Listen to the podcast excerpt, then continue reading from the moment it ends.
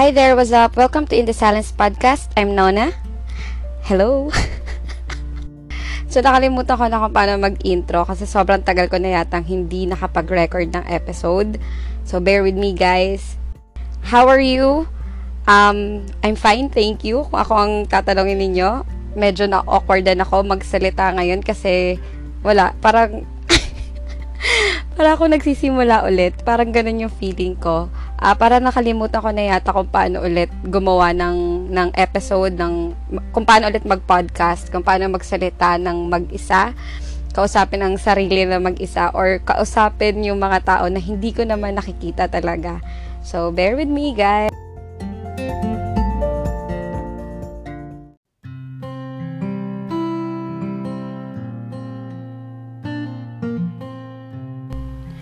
So, ayun na nga, one month, almost one month, or nag one month na ba? Ayun naman TH ko, no? Almost one month na yata akong uh, from the, na yata from the last episode na na-publish ko. So, ano ba yung reason? Bakit ang tagal? Bakit, bakit nga ba? bakit nga ba, no? Na, so, ayun, una-una sa reason ko dyan ay K-drama. Okay, I admit, nakain po ako ng sistema. So, ayun, medyo nagpalamon tayo sa sistema. Um, but uh, I learned a lot dun sa mga napanood ko. So, uh, still okay pa din naman siya for me. Um, hindi naman masyado nagpuyat. Hindi naman ako nagpuyat or nagpa-late ng, ng tulog kasi umaga naman talaga na ako natutulog dahil sa workship, dahil sa work ko. So, anyway, so yun na, yun na nga, yung reason. And, wala, gusto ko, i-share ko sa inyo kaya kung ano yung mga natutunan ko doon, no? Charot. So, yun. Unang-unang reason is yun. Very shallow, no? Pero, um, le- very shallow, pero it, it was very entertaining for me. Okay? It was, ano, parang, um, ayun. Feeling ko naman na-gets niyo ako. Ang daming dead air nitong, nitong episode na to, ha. Second reason is, nasira kasi yung phone ko. So, ayun, yung, yung mga, may meron akong mga sinulat na dapat na i-record ko. Parang two, ano yon two episodes yun na parang na, na, nag-record ako. I, I mean, nagsulat ako sa cellphone ko, pero hindi ko siya na-record kasi nasira yung phone ko. So, ngayon naman, okay naman siya. Um, pero iniingatan ko siya kaya hindi ko masyadong ginagamit yung ibang mga mga tawag dito, yung mga ibang mga applications ko dito sa cellphone um, ano lang, messenger lang, ganyan, Bible, ganun. Yun lang yung mga nagagamit ko dito sa cellphone kasi mahirap na baka ma- masira pa siya lalo. So, yun, isa yun sa reason. Um, and siguro isa din sa mga reason is, yun, um, ang daming nangyayari sa paligid. So, naging, nag, tumaas yung anxieties ko. Anxieties. Tama ba yung aking? Tama ba pagkakapronounce ko? Ano ba yan? So, ayun na nga. Pero, parang ang dami kasing nangyayari sa, hindi naman sa family or sa akin, pero ang dami lang mga nangyayari sa paligid ko, sa mga mahal, sa mga taong um, kilala ko, sa mga kaibigan ko, ganyan. And, ayun, uh, somehow, syempre, um, yung, yung puso ko nasasaktan para sa kanila. And, nasasaktan sa mga nangyayari ngayon. Kaya, ayun, so, parang, I needed a break. Parang kailangan ko na, parang kailangan ko talaga ng break from everything, um, from social media and from, ano, from people. from people. from people, parang hindi naman totoo yung from people kasi parang every week naman ako may kausap tsaka every day ako may kausap sa chat, no? Pero ayun nga, I needed a, I needed a break um, para sa sarili ko lang to cope up, ganun. So, ayun, and alam nyo ba yung ano, alam nyo ba yung idiomatic expression na uh, I lost my mojo? Wow, ang ganda, maganda ba yung pagkakasabi ko? So, yun, um, one, of, one of my friends na nagsabi sa akin ito, parang pina, sinabi, tinanong niya sa akin kung alam ko daw ba tong, tong ano, etong expression na to. My gosh, ang dami kong itong ito, at saka ang dami kong mga, ano, dead airs. Gosh, hindi ko to ma-edit, guys. I'm so sorry. Kasi yung editor ko, wow, editor, hindi. I mean, yung app ko na editor, nandi dito sa isa kong cellphone, which is wala siya dito sa ginagamit kong pang-record kasi mababa ang kanyang um, um, storage. So, ang dami kong sinabi. Ang dami kong explanation. So, ayun na nga. alam niyo ba yung um, expression na I lost my mojo? So, parang ganun yung pinaka, pinaka ano ko, pinaka naramdaman ko nitong mga, nitong nagdaang buwan. So, Google niyo na lang kung ano ibig sabihin nung I lost my mojo. So, maybe kayo din, na-feel nyo din yan ngayon. And, uh, hindi naman sa nagdadrama lang ako sa sa life ko or ganyan. Pero, I, I believe it's va- valid. Valid naman yung um, na-feel ko or na-feel ko or na-feel nyo din right now, right at this moment. So, maybe that's something na nararamdaman nyo. You lost your mojo, um, your motivation, enthusiasm. Maybe you're, losing it or it's declining. Uh, I'm not sure. But, ayun. Um, how? How? How am I coping up? Uh, paano ba na mag-cope up? Well, syempre, unang-una na doon is prayer talagang pray and pray lang. Uh, second, siguro community. Uh, kahit na parang tinatamad kang tinatamad kang magpakita sa mga kaibigan mo or kahit online, tinatamad kang mag-chat, ganyan, uh, still do it. Gawin mo pa din kasi yung connection na yon uh, mo sa tao, sa mga tao, yun yung makakatulong talaga sa'yo to cope up.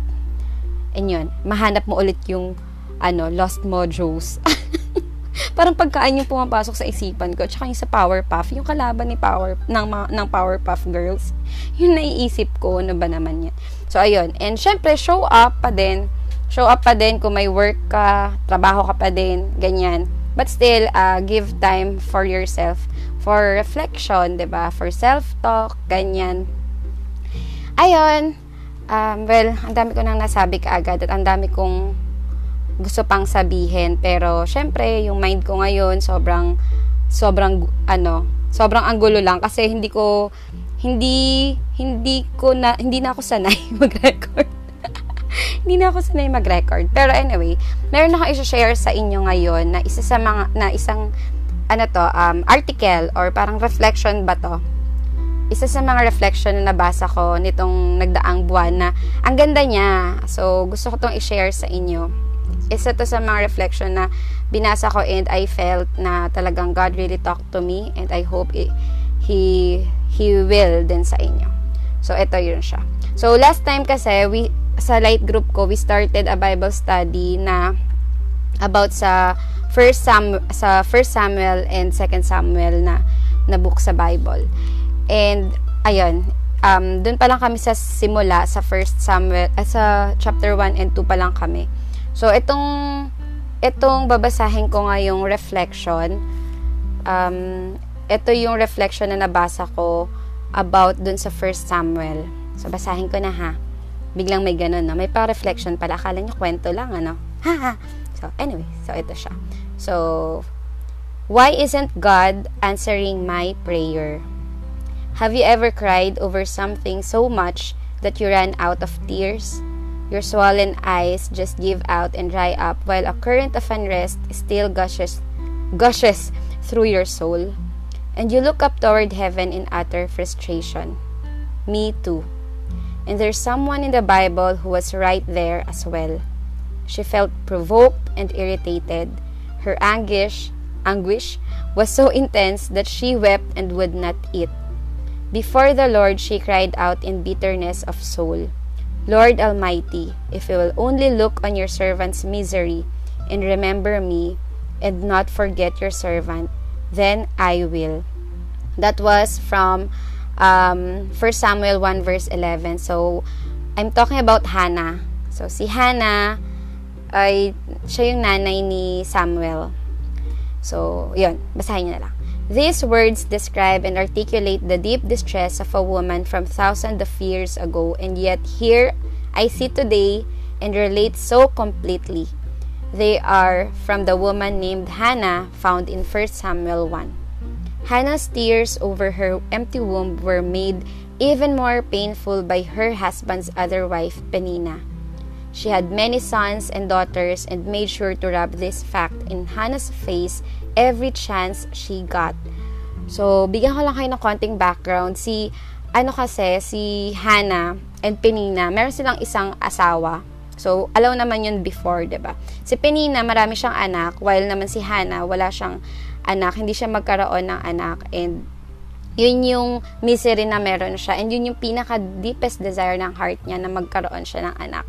So, syempre, parang mean girl talaga to si Penina. Parang inaano niya pa um, ni, ni persecute pa niya, inaasar pa niya lalo si Hana na walang anak, ganyan-ganyan. So, imagine kung kayo nasa situation ni Hana na nandun na nga kayo sa lowest nyo, sa pinakabagsak na bagsak, and alam nyo na yung weakest link, uh, weakest point nyo, pero um, pero may ibang tao or may tao pang mas lalong ita-target kayo or attack kayo doon sa pinaka kahinaan nyo, ba? So yun, Penina's actions targeted Hannah in her weakest place. There's a common thread that weaves that weaves through Hannah's story, Hannah's story and yours and mine. So there's a connection. We can all be found desperately wanting something that we see the Lord giving to other women or men. We see Him blessing them in the very areas He's withholding from us. And while these other women or men may not be obnoxious like Penina in the reminders of their blessing and our lack, It's increasingly painful each time we see a reminder. We look at them and we feel set aside. Why them? Why not me? Natanong niyo na ba yan sa sarili niyo? Well, ako, oo, many times na din talaga. Siguro, some of you uh, could relate mm, sa, ganun, sa ganitong tanong. Pero, ayun, it's, it's something na, alam mo yun, i-admit mo rin talaga, you have to admit sa sarili mo na, na itanong mo na rin to. ano ba ito mga sinasabi ko? To continue, then the seemingly unjust silence from God ushers us from a disturbed heart to weeping with bitterness of soul. And we start to feel something deep inside that comes in conflict with everything we hold true. If God is good, why isn't He being good to me in this?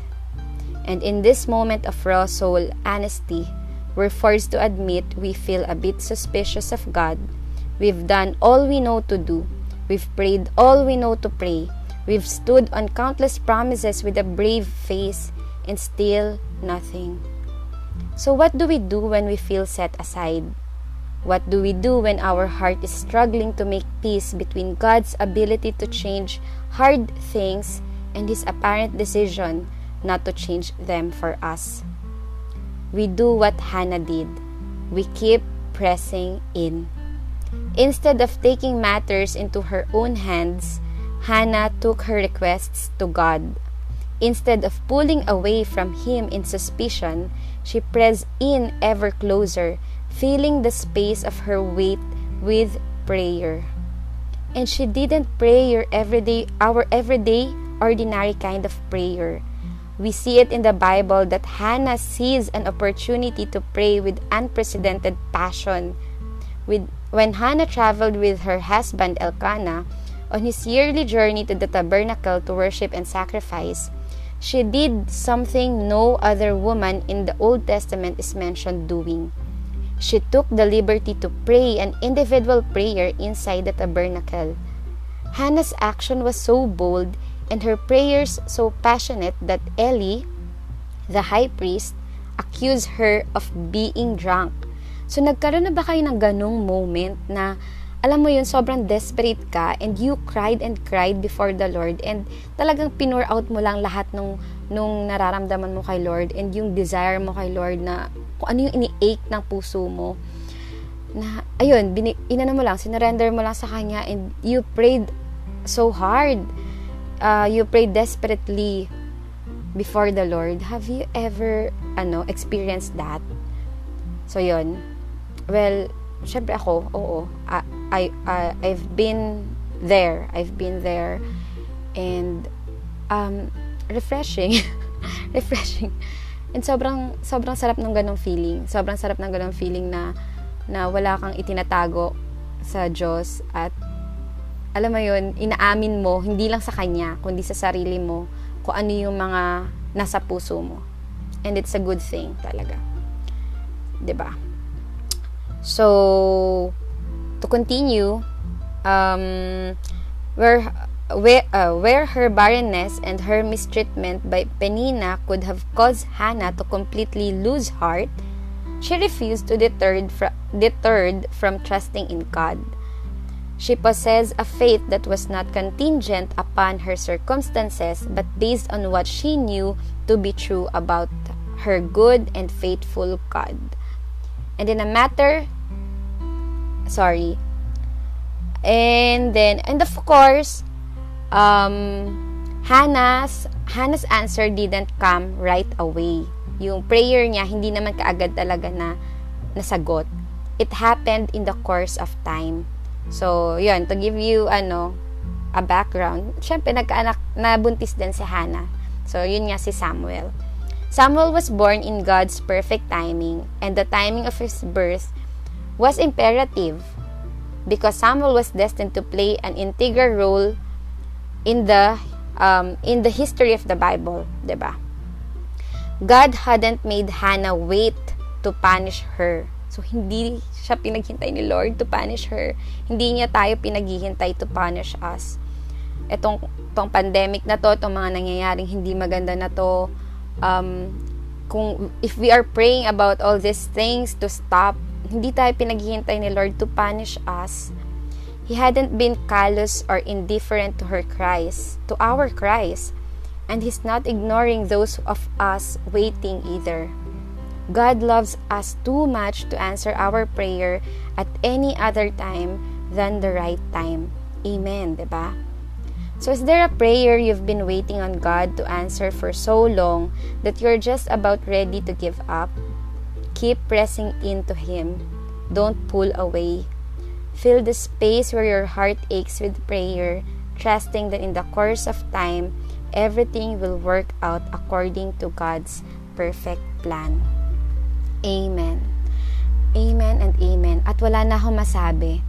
So, yun. Yun lang iiwan ko sa inyong um, reflection ngayon. Uh, parang hindi ko siya sariling reflection, no? Pero, pero sobrang nakarelate talaga ako dito sa reflection na to ng ibang tao.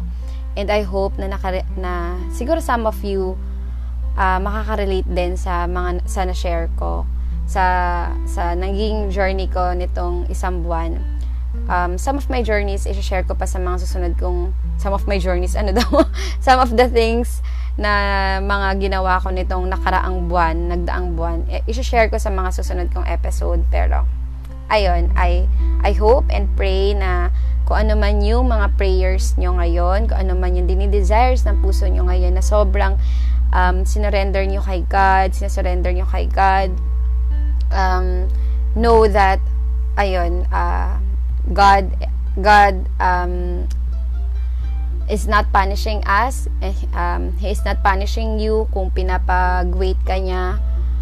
Um, God loves us too much to answer our prayer at any other time than the right time. So, there is always a right timing for everything. Okay? So, ayun lang. Ang haba na nitong ano ko, episode ko na to, no? Sobrang haba na. So, tapusin ko na paano ko ba ito tatapusin? Uh, nakalimutan ko na kung paano ko tinatapos yung aking podcast. But, ayan, thank you so much for listening. I hope you enjoyed uh, today's um, episode. And, ayun, I'm not sure if this is good or bad, but uh, you can send feedback. You can send me, shoot me an email for feedbacks. Uh, feedbacks? May feedback.